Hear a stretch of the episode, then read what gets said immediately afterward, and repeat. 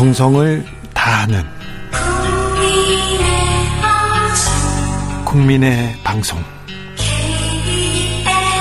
KBS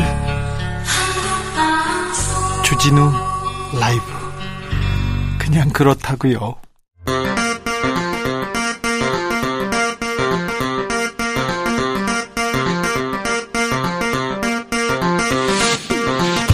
주진우 라이브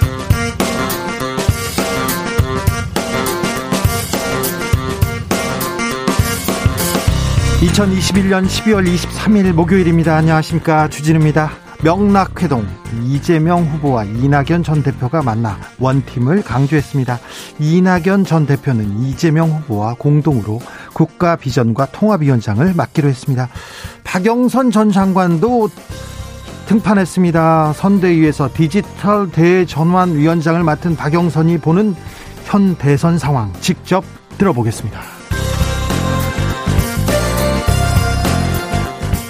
국민의힘 윤석열 후보는 호남 일정 이어갔습니다. 그런데 또 실언 논란 나왔습니다. 가난하고 배운 게 없으면 자유를 모른다. 당장 저소득층 비하했다는 지적 나옵니다. 윤 후보는 취지가 잘못 전달됐다고 했습니다. 이준석 대표 윤핵관으로 지목한 장재원 의원에게 난타전 아, 퍼붓고 있습니다. 자, 캠파이어에서 김병민 대변인 그리고 민주당 김남국 의원과 이야기 해보겠습니다. 거리두기 효과일까요? 4주 연속 큰 폭으로 증가세 보이던 코로나 확산세 처음으로 주춤했습니다. 하지만 위중증 환자, 사망자 여전히 많습니다. 미국 보건당국은 먹는 코로나 치료약을 승인했습니다. 입원과 사망 확률 88%까지 줄일 수 있다고 하는데 과연 게임 체인저가 될 수 있을까요? 코로나 상황 주스에서 알아보겠습니다. 나비처럼 날아 벌처럼 쏜다. 여기는 주진우 라이브입니다.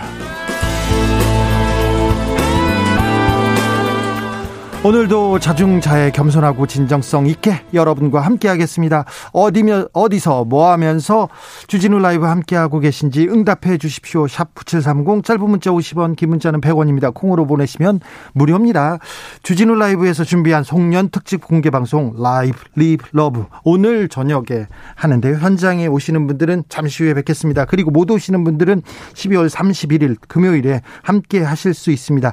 저희가 여러분께 소중하게 함께 소중한 추억을 만들어 드리려고 열심히 준비했습니다. 방역 수칙 잘 지켜서 무사히 안전하게 잘 마치겠습니다. 자, 그럼 주진우 라이브 시작하겠습니다.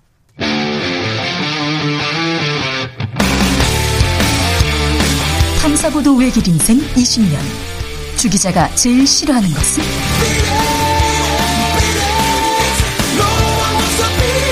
이 세상에서 비리와 부리가 사라지는 그날까지. 오늘도 흔들림 없이 주진우 라이브와 함께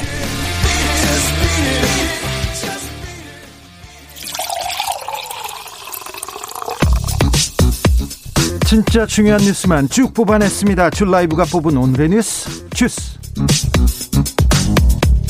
정상근 기자 어서 오세요. 네 안녕하십니까. 코로나 상황 살펴볼까요? 네, 오늘 코로나19 신규 확진자는 6천 명대가 나왔습니다. 네. 어, 정확히 말씀드리면 네, 6천 잠시만요. 6,919명이네요. 입니다. 어, 어제와 비교하면 530여 명 정도가 줄었고요. 이 지난주 목요일에 발표된 확진자 수에 비해서도 700명이 적습니다. 감소 추세가 맞긴 합니다. 네, 그런데 위중증 환자는 1,083명으로 또다시 역대 최다를 기록했습니다. 네. 사흘째 네 자릿수고요. 어제보다 20명이 늘었습니다. 사망자는 109명이 나왔는데 우리나라에서 코로나19가 시작된 이후 사망자가 세 자릿수가 나온 것은 이번이 처음입니다. 어, 누적 사망자도 5천 명을 넘겼고요. 이 치명률은 0.85%로 소폭 올라갔습니다. 이 오미크론 변이 감염자는 12명 늘어서 누적 246명이 됐습니다. 네, 아직도 위험한 순간입니다만 확진자가 좀 줄어들고 있네요. 네, 중앙사고수습본부는 오늘 이 코로나19 유행 규모 증가 추이가 둔화된 건 분명해지고 있다라고 밝혔습니다. 정부는 지난 6일부터 시행된 방역 강화 조치의 효과가 나타나기 시작한 데다가 3차 접종 효과와 맞물리면서 일주일 뒤에는 위중증 환자 사망자도 감소할 것이라고 기대했습니다. 네. 특히 60세 이상 고령층 확진자가 줄고 있는 것도 긍정적이다라고 평가했습니다. 알겠습니다.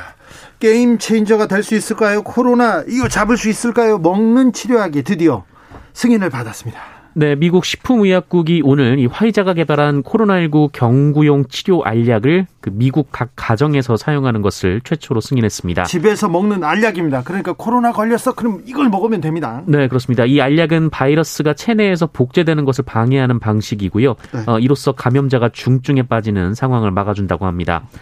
알약 이름이 팍스로비드인데요. 네. 어, 미국은 병원에 처방을 받아야 구입할 수 있도록 했고요. 어, 40kg 이상의 몸무게를 가진 사람만 복용할 수 있도록 했습니다. 어, 화이자 임상 실험 데이터에 따르면 이 팍스로비드는 중증 질환 위험이 큰 이 코로나 환자의 입원과 사망을 예방하는데 90%의 효과를 발휘했고 오미크론. 오미크론도 이 효능을 유지하는 것으로 나타났다고 합니다. 네, 기대됩니다. 어찌 될지 좀 지켜보겠습니다. 코로나 영향일까요? 올해 자영업자들의 대출이 크게 늘었다고요? 네, 한국은행이 오늘 발표한 하반기 금융 안정 보고서에 따르면 9월 말 현재 자영업자 대출 규모가 887조 5천억 원으로 작년 같은 시점보다 14.2% 늘었다라고 합니다. 아, 전체 가계대출 증가폭이 10%니까 자영업자들의 대출 증가폭이 더 빠른 상황입니다. 그렇네요. 자영업자 1인당 대출이 평균 3억 5천만 원이 나왔는데요. 어, 이렇게나 많이요? 네, 이 비자영업자의 거의 4배 정도 됐습니다. 네. 어, 특히 비은행권의 대출 증가율이 19.8%나 나오면서 이게 어, 걱정입니다. 네, 그렇습니다. 이 대출의 질이 나빠졌다라는 것이고요. 네. 어, 그만큼 자영업자들이 위험에 처한 상황이다라는 분석이 나오고 있습니다. 가계대출 참 좀 심각해지고 있네요. 네, 전체적인 가계 대출도 그렇습니다. 어, 우리나라 가계와 기업의 빚이 전체 경제 규모의 2.2배에 이르렀고요.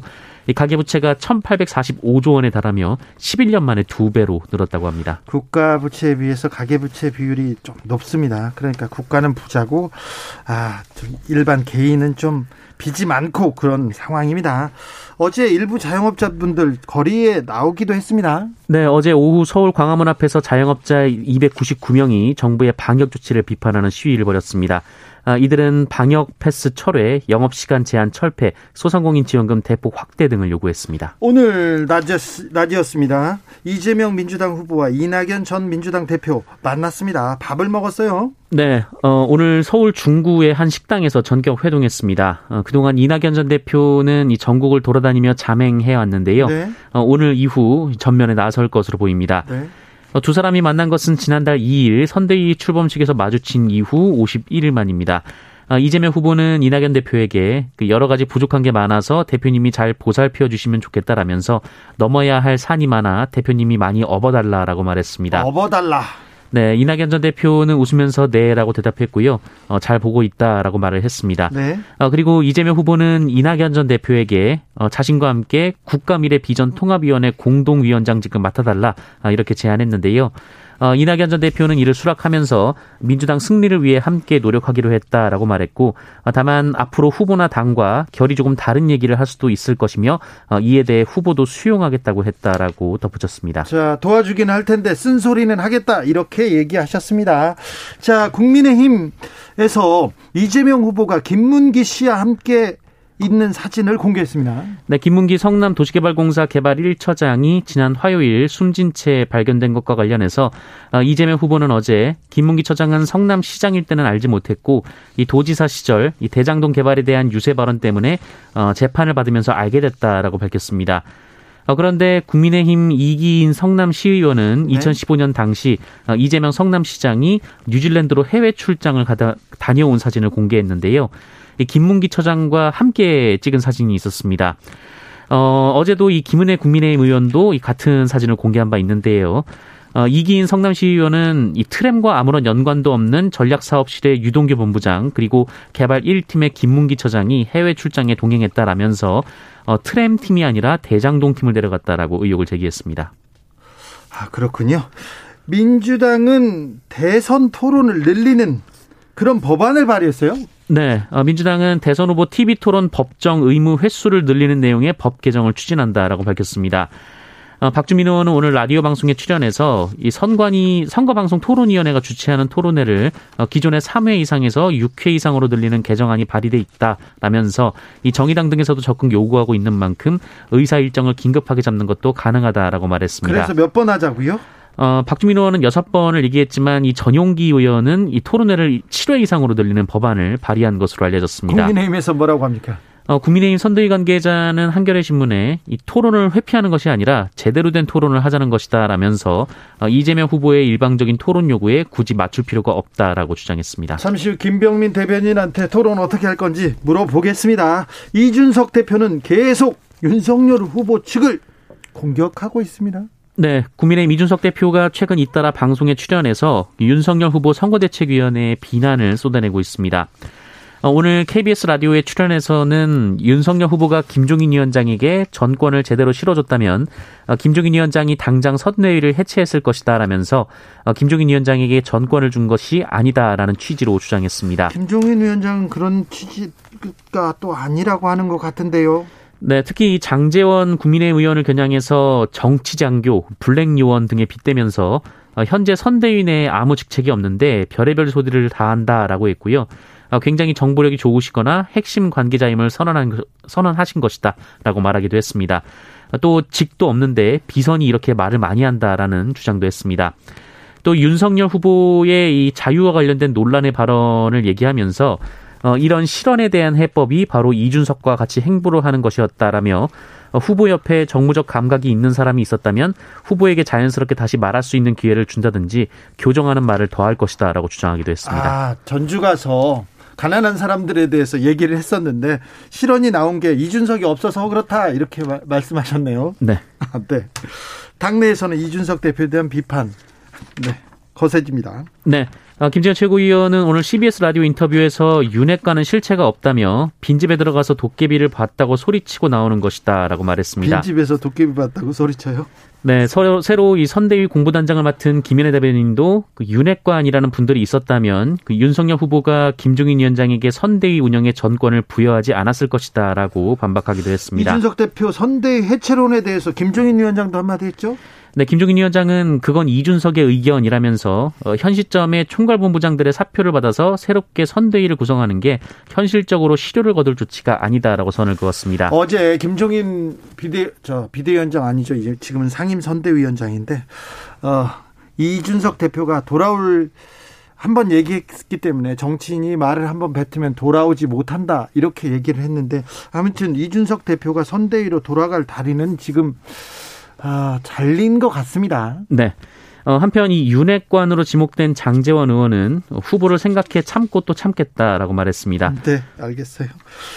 윤석열 후보의 발언 아, 사그라들지 않고 있습니다. 네. 어제 호남을 방문한 윤석열 후보가 극빈의 생활을 하고 배운 것이 없는 사람은 자유가 뭔지도 모를 뿐 아니라 자유가 왜 개인에게 필요한지에 대한 필요성 자체를 느끼지 못한다라고 말했는데요. 네. 어, 오늘 정치권에서 비판이 이어졌습니다. 민주당에서는 가난하고 못 배우면 자유로운 인간이 될 수 없고 자유롭고 싶어 하지도 않는다는 말인가라고 비판했고요. 이 정의당에서는 국민에게 필요한 무언가를 말하기 위해 어, 늘 일부 국민을 깎아내리는 천박한 모습이다라고 비판했습니다. 네. 어, 국민의힘 김종인 선대위원장은 또 말실수를 한 것 같은데 표현을 어떻게 하느냐에 따라서 달리 해석할 수도 있다라며 수습에 나섰는데요. 네. 어, 하지만 홍준표 후보는 관련해서 이 자신이 만든 플랫폼의 이용자가 어떻게 보시나요?라고 묻자 어, 나도 모르겠어요, 이젠이라고 답하기도 했습니다. 나도 몰라요, 이젠. 네, 알겠습니다.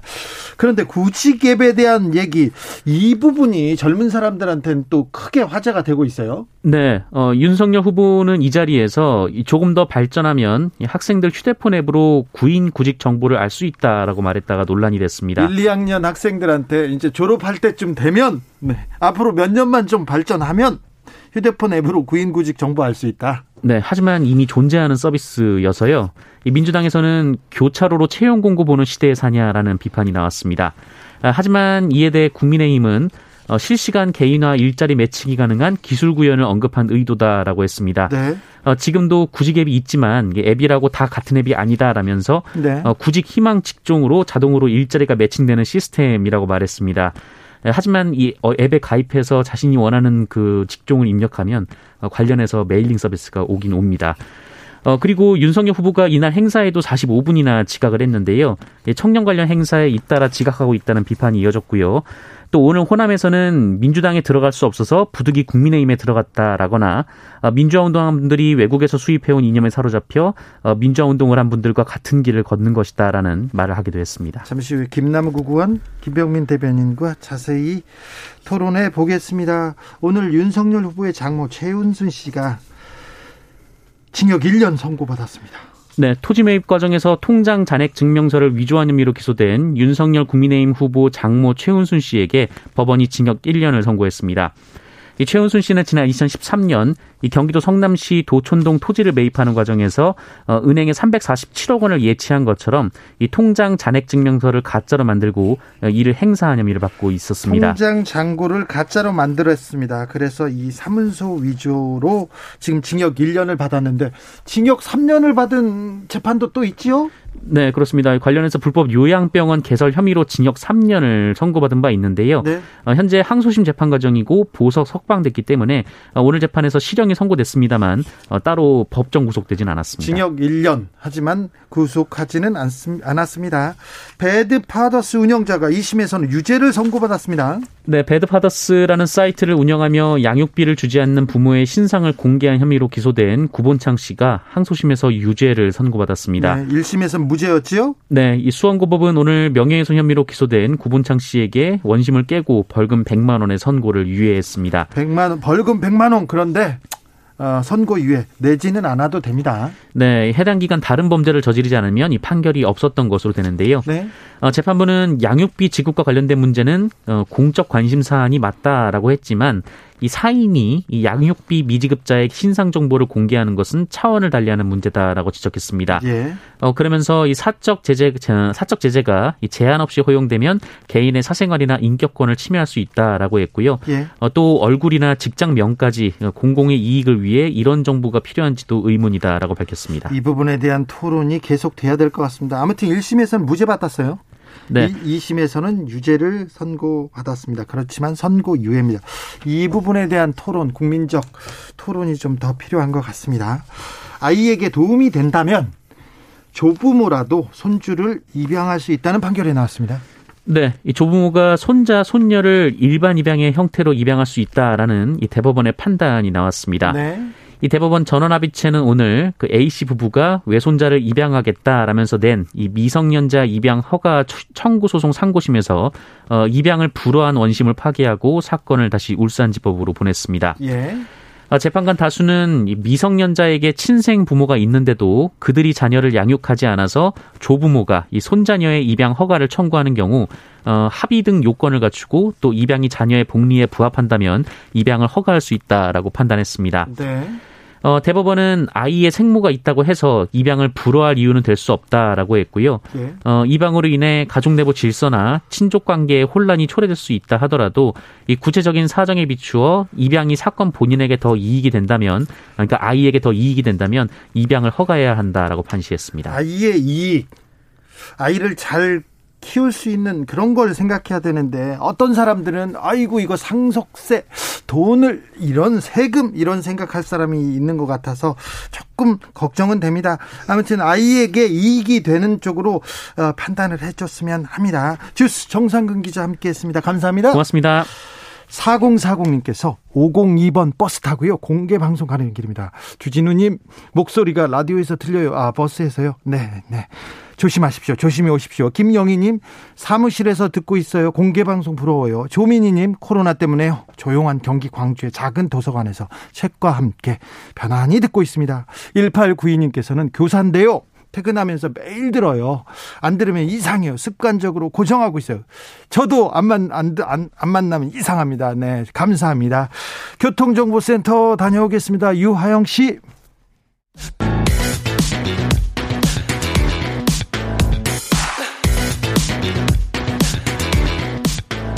제20대 대선 D-76일 여야의 대선 후보 가장 가까운 곳에서 가장 빠르게 소식 전해드립니다. 대선 캠프 대변인들의 불꽃 튀는 설전 지금부터 시작합니다. 캠프 파이어.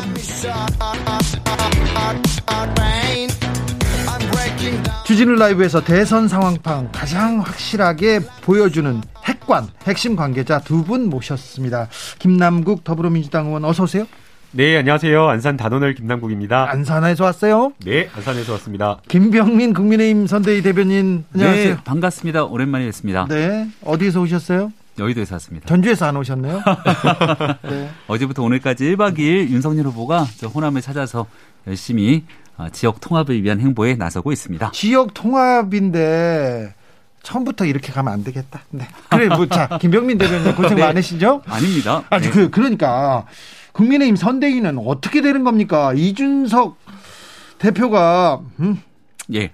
예, 이렇게는 안 된다고 계속 얘기하던데요. 오늘 5차 선대위 회의를 아침 9시에 가지고 왔는데요. 아, 선대위가 회의도 열리고 네, 오늘 그렇습니까? 김종인 총괄 선거대책위원장 주관하에 네. 선대위를 가졌고 어, 이제 진짜 선거가 한 70여일 정도 앞으로 다가오지 않았습니까? 네. 심기일전에서 또 정권 교체를 바라는 국민들과 함께 선거에 나서기 위한 전열을 재정비하면서 아, 정말 열심히 하고 네. 있다는 말씀을 드립니다. 열심히 전열을 재정비했는데 이준석 대표가 한마디 하더라고요. 선대위 답 없다.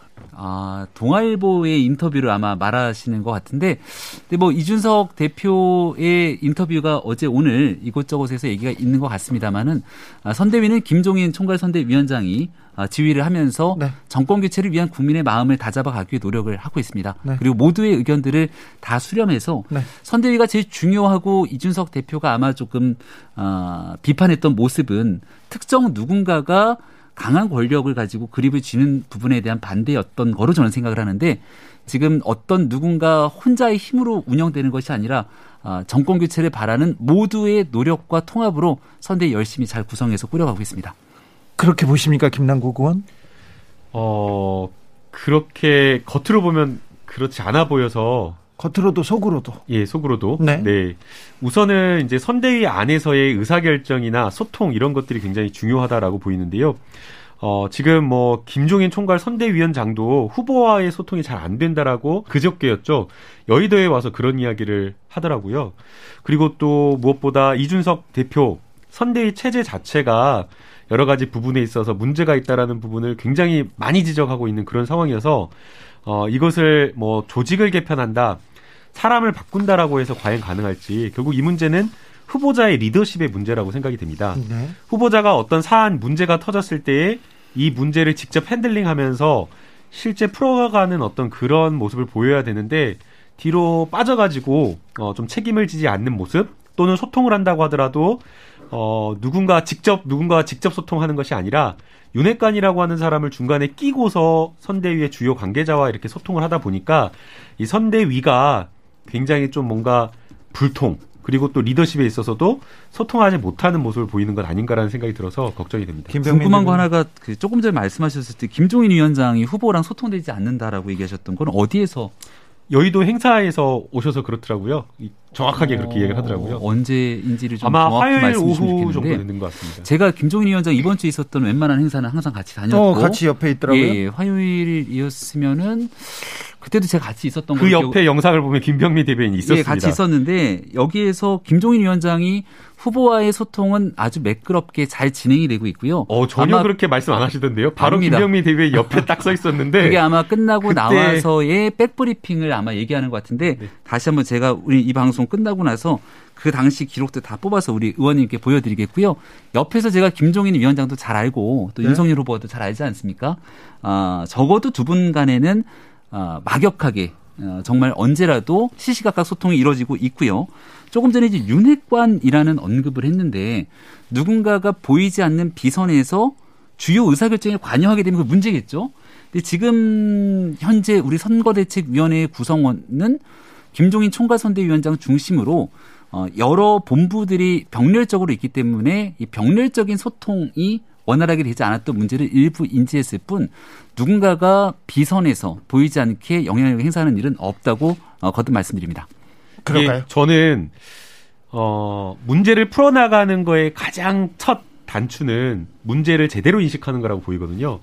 예컨대 저희 선대위가 기민하게 못 움직이고 소통에 있어서 문제가 있었다라고 하는 것을 누가 이야기를 했냐면요. 저희는 부인하지 않았습니다. 후보자가 직접 이야기를 하면서 후보자가 인정하고 문제 제기하고 바꾸겠다라고 했거든요. 그런데 지금 이제 이런 어떤 여러 가지 윤핵관 문제라든지 불통의 리더십 이런 것들을 바깥에서 없는 것을 만들어서 지적한 것이 아니라 내부에 있는 사람들이 그런 이야기를 하고 있는 거거든요. 그게 가장 대표적인 게 이준석 대표이고 김종인 총괄 선대위원장이라고 생각이 됩니다. 그런데 내부에서 이야기하고 있는 어떤 비판이나 이런 지적들을 자꾸만 인정하지 않고 아니다, 우리는 잘 되고 있다, 소통을 잘한다라고 이야기를 하면 오히려 문제 해결에 걸림돌이 되지 않을까. 김남국 의원 지금 잘 되고 있다고 하지 않습니까? 지금 국민의힘 선대위 잘 되고 있어요. 대표는 아, 네. 잠시 어디 가셨을 뿐이에요. 대표는 선거에 참여하지 않을 뿐입니다. 자, 근데 대표는 선대위에서 이제 아예 나갔습니까? 어, 돌아올 달인 없습니까? 상임선거대책위원장 자리를 맡고 있고 그리고 홍보본부장을 맡고 있었는데 일단 그 직을 내려놓겠다고. 그러면 회의도 안 들어갑니까? 어, 언급을 했기 때문에. 대선 가장 중요한 선거인데 그럼 선거도 안 치른답니까? 일단은 선대위 회의에는 나오지 않고 있는 상황이지만 당 대표직을 유지하고 있기 때문에 당무에 관한 기본 일정들은 소화를 하고 자, 있는 것으로 당무에 대한 기본 일정. 그런데 네. 지금 당에서 가장 중요한 게 내년 대선 아닙니까? 음, 예, 맞습니다. 아무튼 대선에서는 이준석 대표는 손을 뗀 겁니까? 대통령 선거 관련돼서 어, 물리적으로 보이진 않지만 마음 깊숙이 누구보다 대통령 선거에서 정권 교체에 대한 의지를 저는 이준석 대표가 갖고 있다고 생각합니다. 김남국 의원, 네. 네. 여기는 네. 잘 돌아가고 있답니다. 마음 깊숙이 그렇게 돌아간대요. 그러니까, 그러니까, 지금 국민의힘의 과정이 잘 돌아가고 있다고 말씀드린 것이 아니라 어, 있는 상황을 오히려 부풀리고 어, 현재 이준석 대표가 보여주고 있는 어, 나름의 불만의 요소들이 있을 겁니다. 네. 그렇기 때문에 스스로가 직을 그만뒀는데 다만 이 내용을 현재 있는 상황을 훨씬 더 비약시키면서 문제를 제기하고 있는 악의적인 정치 공세에 대해서는 알겠습니다. 단호하게 선을 긋고 있다는 자, 말씀도 드립니다. 거기는 선을 긋고 하나만 물어볼게요. 앱으로 구직하는 때는 언제 옵니까, 김병민? 김병민. 예, 그 발언에 대해서 이제 여러 차례 말씀을 좀 드리는 시간들이 오는 것 같은데요. 윤석열 후보가 이제 미래에 대한 고민들을 많이 하는 것 같습니다. 특히 4차 산업혁명, 데이터를 기반으로 많은 기술에 대한 발전들에 대한 고민이 있는 것 같고요. 이런 그 구직 활동에 관련된 내용들에 있어서도 지금 현재 나와 있는 많은 어플리케이션이나 인터넷 새 사이트라든지 이런 일들이 있습니다만 우리 그 청년들이 원하는 만큼의 구직 활동과 기업이 원하는 만큼의 구인 활동을 정확하게 매칭해 줄 수 있을 만한 기술적 발전들이 원활하게 이루어졌냐고 하면 아직은 가야 될 길이 멉니다. 4차 산업혁명 시대를 앞서서 이러한 기술의 발달과 함께 훨씬 더 청년들에게 좋은 일자리들을 구현하기 위한 네. 어, 이런 음, 어플리케이션 등 알겠습니다. 발전에 대한 얘기들도 함께 나눴기 때문에 그 네. 취지와 진정성에 대해서 생각해 주시면 좋겠다는 마음입니다. 김병민 대변인 애쓰셨습니다. 네. 김남국 의원. 아니 저 차라리 김병민 대변인이 후보자였으면 좋겠다는 생각이 듭니다. 이게 그 굉장히 우려스럽고 문제가 되는 게 어, 후보자가 된다라고 한다면 모든 분야에 있어서 어떤 전문성이나 이런 것들은 없을 수 있지만 기본적으로 사람들이 알아야 될 소양이나 기초 지식 이런 것들은 잘 알고 있어야 된다라고 생각이 되거든요. 그런데 지금 이제 윤석열 후보가 지금까지 있었던 여러 가지 발언, 문제된 발언들을 보게 되면 그냥 평범한 사람들이면 당연히 알고 있어야 될 기초적인 어떤 지식이나 상식, 기본 소양 이런 것들이 없는 발언들을 했었거든요.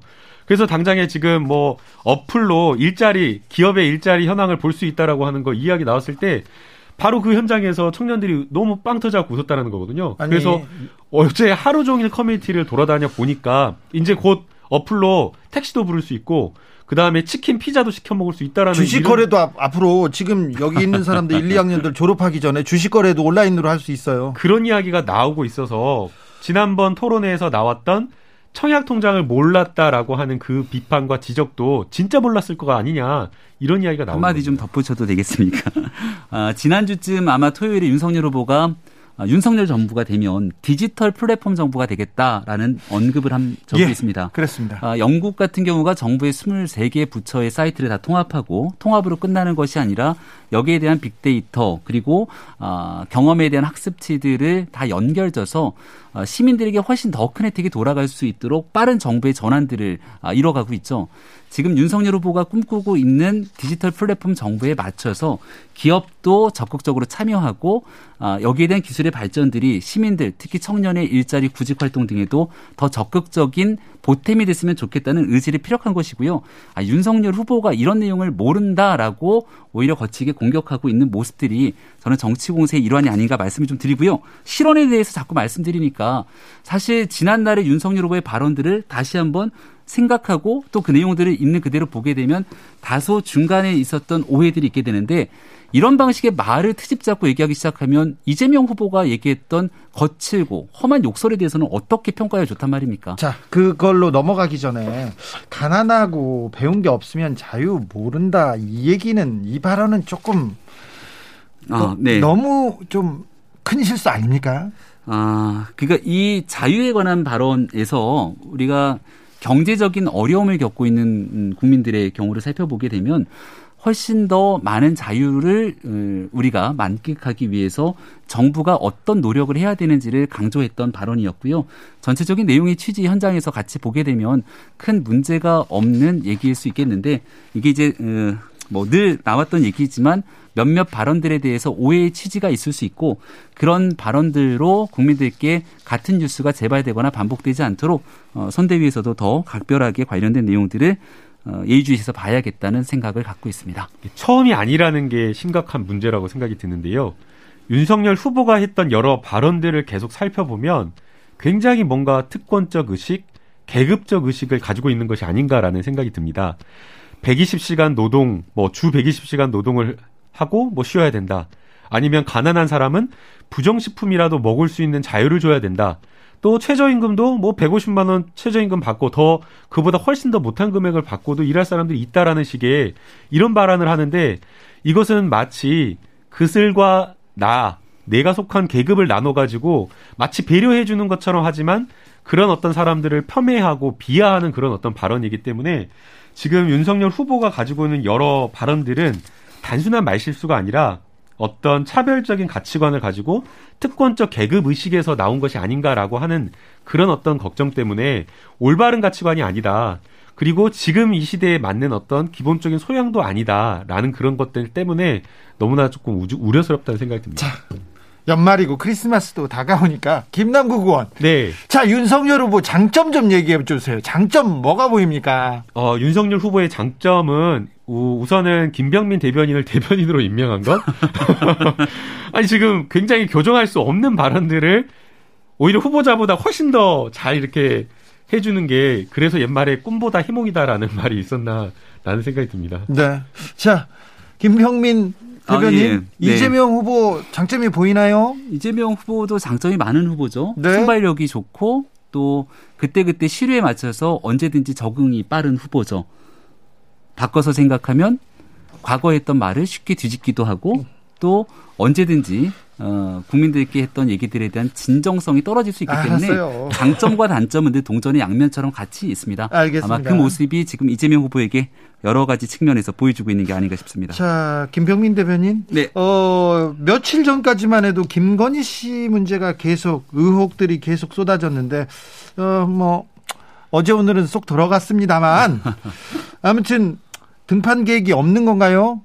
어제 동아일보에 나왔던 아마 기사 때문에 네.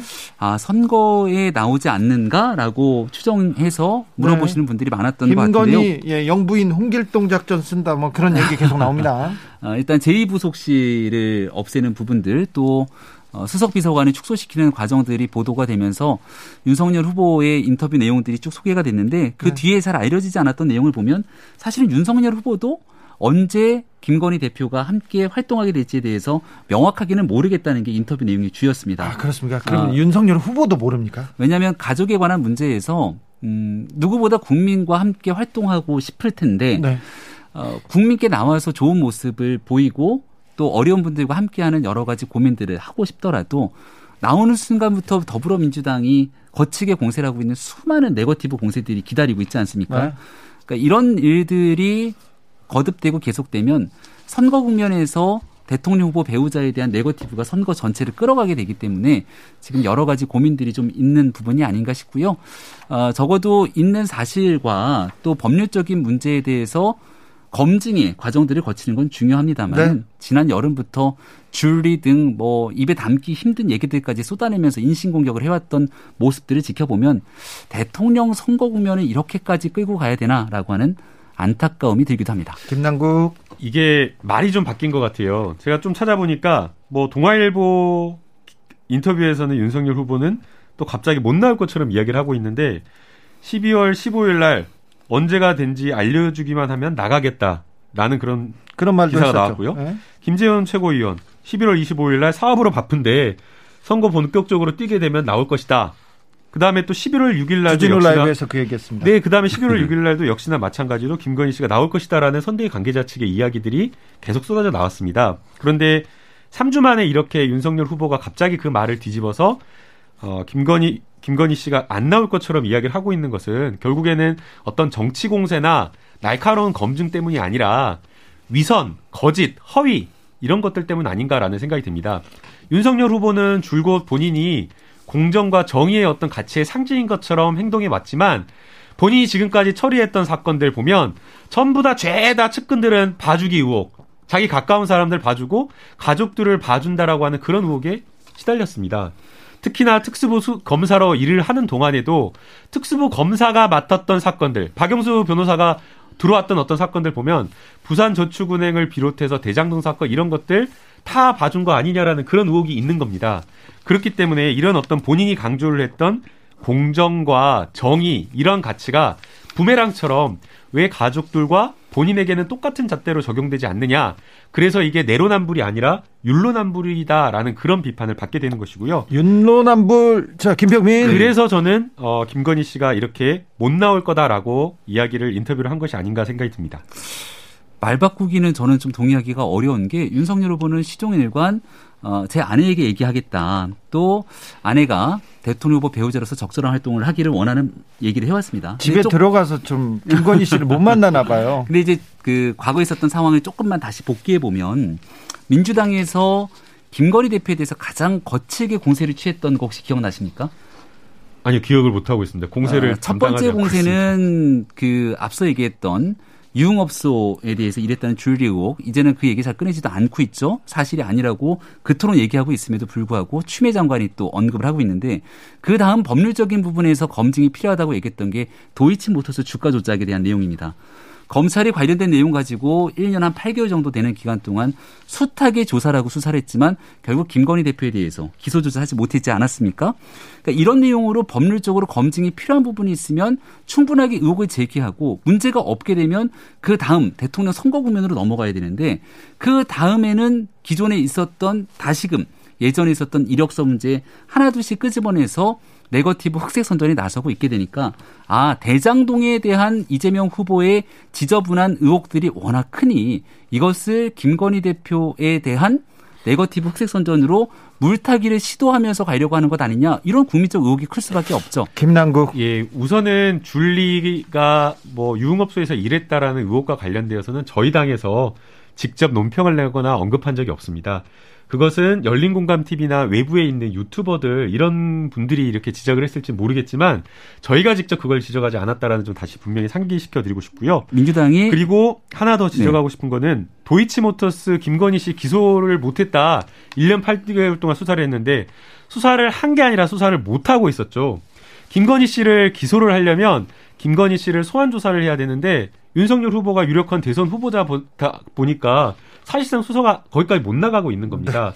그래서 수사가 안 돼서 못해서 기소를 못한 것을 가지고 아직 기소를 못했으니까 죄가 없다라고 이야기를 하는 것은 좀 적절한 논거가 아니라고 생각이 듭니다. 알겠습니다. 자, 이, 아, 이 참고로 아까 민주당에서 얘기한 적이 없다 그러는데 민주당이 당 대표를 지내셨고 법무부 장관이 있던 추미애 장관이 스스로. 언급한 바가 네. 있다는 점 다시 네. 한번 말씀드립니다.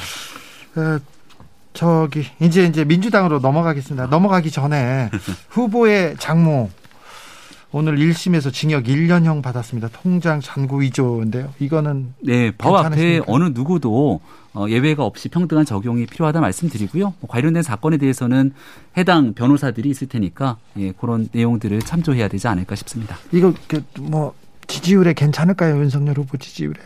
어, 윤석열 후보가 어, 대한민국 제1야당의 대통령 후보로서 나선 일에 대해서 후보의 일과 또 윤석열 후보가 관여되지 않은 가족에 대한 일에 대해서는 어느 정도 별개의 여부로 국민들께서 도 지켜보고 판단하시라 국민들이. 판단하시겠죠? 어, 네, 이거는 단순히 장모의 사건이 저는 아니라고 생각이 됩니다.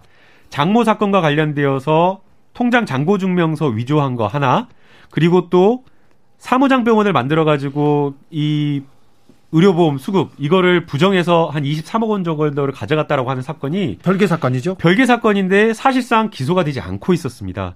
윤석열 검찰총장이 퇴직한 이후에서야 국회에서 법사위에서 저희들이 계속해서 왜 이 윤석열 후보의 장모 사건 수사조차 안 하느냐, 소환조차 안 하느냐라고 하고 문제 제기를 하니까 그제서야 수사를 하고 기소를 했다. 그래서 이것은 윤석열 후보가 자꾸만 관계가 없다라고 이야기를 하는데 사실상 어떻게 보면 가족에 대한 사건을 검찰총장으로 있는 동안에 막았던 것 아니냐라는 그런 비판과 의혹을 받을 수밖에 여기까지 하고 민주당으로 넘어가겠습니다. 오늘 점심 때 이낙연 전 후보와 이재명 후보가 점심을 먹었는데 그 점심 어떻게 보셨습니까? 김병민 해석해 주십시오. 아 예, 그 오랜만에 이제 이낙연 전 후보의 모습이 보였던 것 같습니다.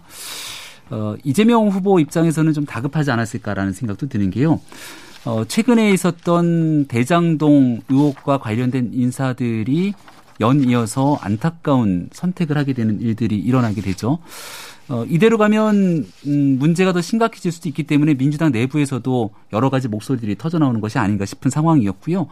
어, 이낙연 후보가 전격적으로 이제 합류를 해서 뭐 미래 비전인가요? 무슨 위원회 위원장을 맡는다고 하는데 국가 비전 통합위원장 예, 그동안 이낙연 후보뿐 아니라 경선 과정에서 이낙연 후보 측에 거칠게 이재명 후보를 아, 또 비판해왔던 모습들을 지켜보게 된다면 오늘 있었던 만남이 남은 대통령 선거 끝까지 잘 이어지게 될 것인지 좀 지켜봐야 될 것 같고 그런 내용들과 별개로 지금 국민들이 이나 이재명 후보에 대해서 가지고 있는 것은 새로운 미래에 대한 비전보다도 이 대장동에 관련된 문제에 얼만큼 큰 책임이 있는지를 묻고 있는 상태이기 때문에 이낙연 후보의 합류가 얼만큼 큰 힘이 될지는 저는 잘 모르겠습니다. 저 대장동 때문에 지금 급히 밥을 먹었다는데. 자, 김, 김남국? 예, 뭐 그런 것은 아니고요. 어, 지금 이제 오늘 오찬을 이렇게 오찬 회동을 하신 것으로 알고 있는데, 어, 오찬 회동 이전에도 후보자가 이낙연 전 대표님께 여러 차례 많은 전화도 드리고 또 중요했던 사안이 있으면 또 말씀도 나누면서 또 이, 이, 뭐 이낙연 전 대표님께서 가지고 있는 여러 경험과 경륜 이런 것들을 통해서 충분히 조언과 도움을 받으신 걸로 알고 있습니다.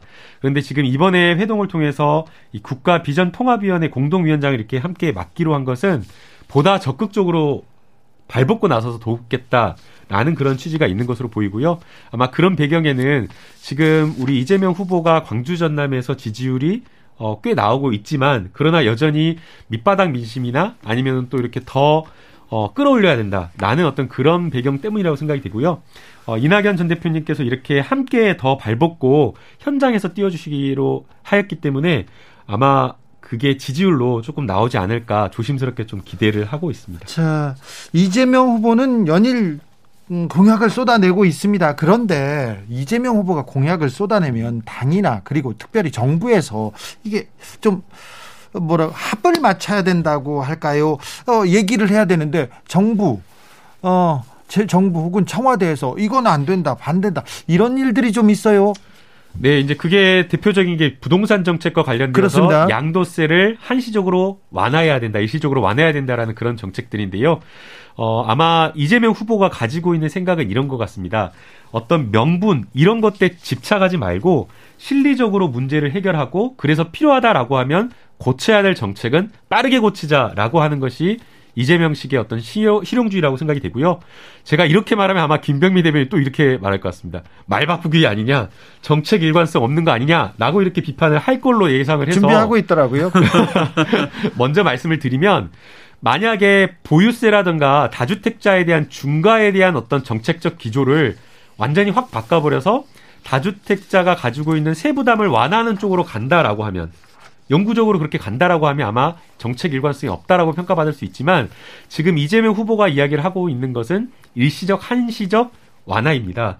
그렇게 하고자 하는 것은 어 아마 야당에서도 계속 지적했던 사항인데 부동산 정책과 관련되어서 과세로 이렇게 뭔가 때려잡아서 투기 수요를 억제하는 건 안 된다. 집을 팔고 싶어도 예. 세금 때문에 못 판다. 좀 봐달라 그런 뭐 요구는 있었죠. 예, 그러니까 공급을 늘려야 된다라고 하는데 공급이 일시적으로 늘어날 수가 없는 구조입니다. 그래서 다주택자가 가지고 있는 잠겨 있는 매물을 한시적으로 나오게 시장에 나오게 해야지 그래야지 집값도 안정이 되고 무주택자에게 주택이 돌아갈 수 있다라는 것이기 때문에 이런 어떤 차원에서 이해를 해주면 정책의 일관성이나 그리고 또 그리고 무엇보다 시장의 안정을 위해서 필요한 정책이다라고 평가를 할 김병민 네, 전적으로 표가 되는 데에 아, 이재명 후보가 막 빠르게 말도 바꾸고 행보를 움직이고 있는 모습이다 이렇게 평가할 수 있고요. 아, 부동산 문제 같은 경우는 얼마 전까지 국토보유세 신설을 주장했던 분이 또 보유세의 부담에 대해서 완화를 주장하게 되니까 국민들이 지켜봤을 때 3월 9일 이후 만약 이재명 후보가 집권하게 되면 도대체 어디로 가는 거야? 알턱이 없겠죠. 왜냐하면 선거가 끝나고 나면 지금 하게 됐던 많은 일들이 다 뒤집고 바뀔 수 있으니까. 그리고 이게 부동산 문제 하나에만 국한된 것이 아니라 전 국민 재난지원금에 관련된 문제부터 숱한 기간 말을 바꿔왔던 부분들을 충분히 알 수 있을 것이고요. 이재명 후보가 선거에 출마하면서 했던 명언이 있죠. 그 사람, 이 정치인이 가져가고 끌고 가려는 미래를 보이려면 그 사람이 걸어왔던 과거를 보면 된다. 이재명 후보가 어느 날 뚝 떨어진 정치인이 아니라 성남시장부터 경기지사까지 오랜 기간 동안 본인의 정치 방향성을 보여줬던 걸 10년 동안 안 바꿨던 일이 선거를 앞두고 손바닥 뒤집듯이 막 뒤바뀌고 있다면 이재명 후보의 진짜 마음이 어딘지는 분명히 국민들께 잘 전달이 되리라고 생각합니다. 그래서 저는 후보자가 토론을 했으면 좋겠습니다. 후보자 간의 정책 토론을 하고 이야기를 하고 본인의 어떤 소신과 가치 철학을 이야기할 수 있어야 되는데 윤석열 후보 자꾸만 숨어 있습니다.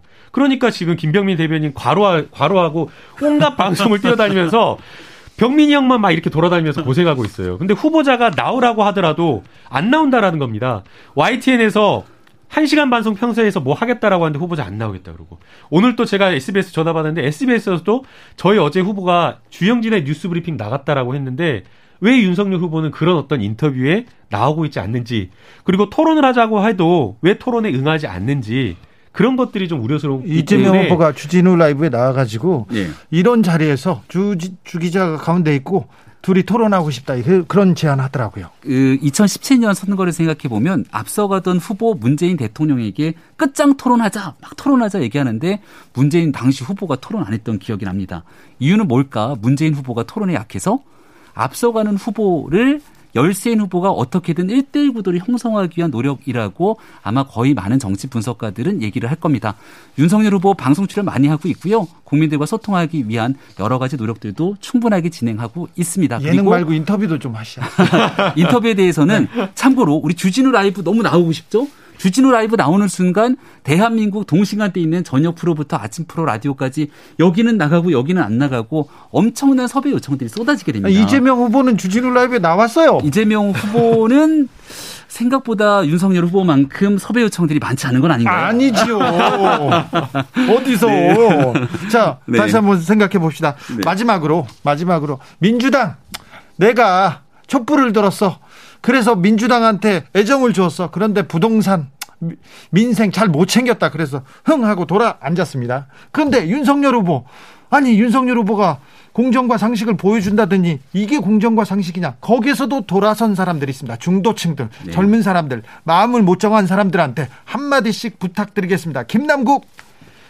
네, 그 내 삶을 바꿔줘야 되고 그리고 또 무엇보다 코로나19로 경제가 어렵기 때문에 민생을 챙기는 대통령 그런 어떤 정책들을 만들 수 있어야 된다고 생각이 듭니다. 저희 민주당이 지난 몇 년간 여러 가지로 많은 국민들께 실망을 줬다라고 생각이 되고요. 그런 부분에 있어서는 후보자뿐만 아니라 저희 민주당까지 정말 뼈를 깎는 마음으로 새롭게 거듭 태어난다라는 생각으로 반성하고 다시 국민들에게 희망을 줄 수 있도록 하겠습니다. 그래서 이재명 후보가 가지고 있는 것도 생각도 오직 민생 그리고 오직 국민들을 챙기겠다, 국민의 삶을 챙기겠다라는 것만 있다라는 것을 꼭 국민 여러분들께 말씀드리고 싶습니다. 김병민, 네 정권 교체를 바라는 국민들의 마음이 반이 넘다는 것 잘 알고 있고 그 민심 때문에 윤석열 후보가 여기까지 오고 있다는 것도 잘 알고 있습니다. 하지만 국민들이 보내주신 그 마음만큼 저희가 아직 충분하게 다하지 못하고 있다는 생각에 마음이 무겁게 아, 굉장히 무겁게 느끼고 있고요. 이제 한 70여일 정도 두 달 정도 남은 기간 동안 정말 새로운 나라를 위한 국가의 미래를 위해서 윤석열 후보가 더 나은 국가 비전을 보여드리기 위해 노력을 할 겁니다. 하지만 다만 한 가지 꼭 말씀드리고 싶은 건 2017년 촛불을 들고 그리고 2018년 이를 통해서 정권 교체 이후 지방 권력까지 다 교체되고 그것도 모자라서 입법 권력까지 달라고 2020년 총선의 압도적인 승리를 전해줬지만 그 모든 권력을 바탕으로 국민의 삶을 황폐하게 만든 현재의 정부 그리고 그 정권을 이어나가려는 이재명 후보에 대해서 도저히 용납하기 어렵다는 국민의 목소리에 귀 기울이기 위해 저희가 더 열심히 노력하겠습니다. 알겠습니다. 김병민 대변인. 예. 근데 인터뷰는 하시라고 하세요. 다른데 몰라도 주진우 라이브만큼은. 캠프파이어 여기서 인사드리겠습니다. 김남국, 네. 김병민, 김병민, 김남국 두 분 감사합니다. 고맙습니다. 네. Merry Christmas. Merry Christmas입니다. 전 여기서 인사드리고요. 6시에 2부로 찾아오겠습니다.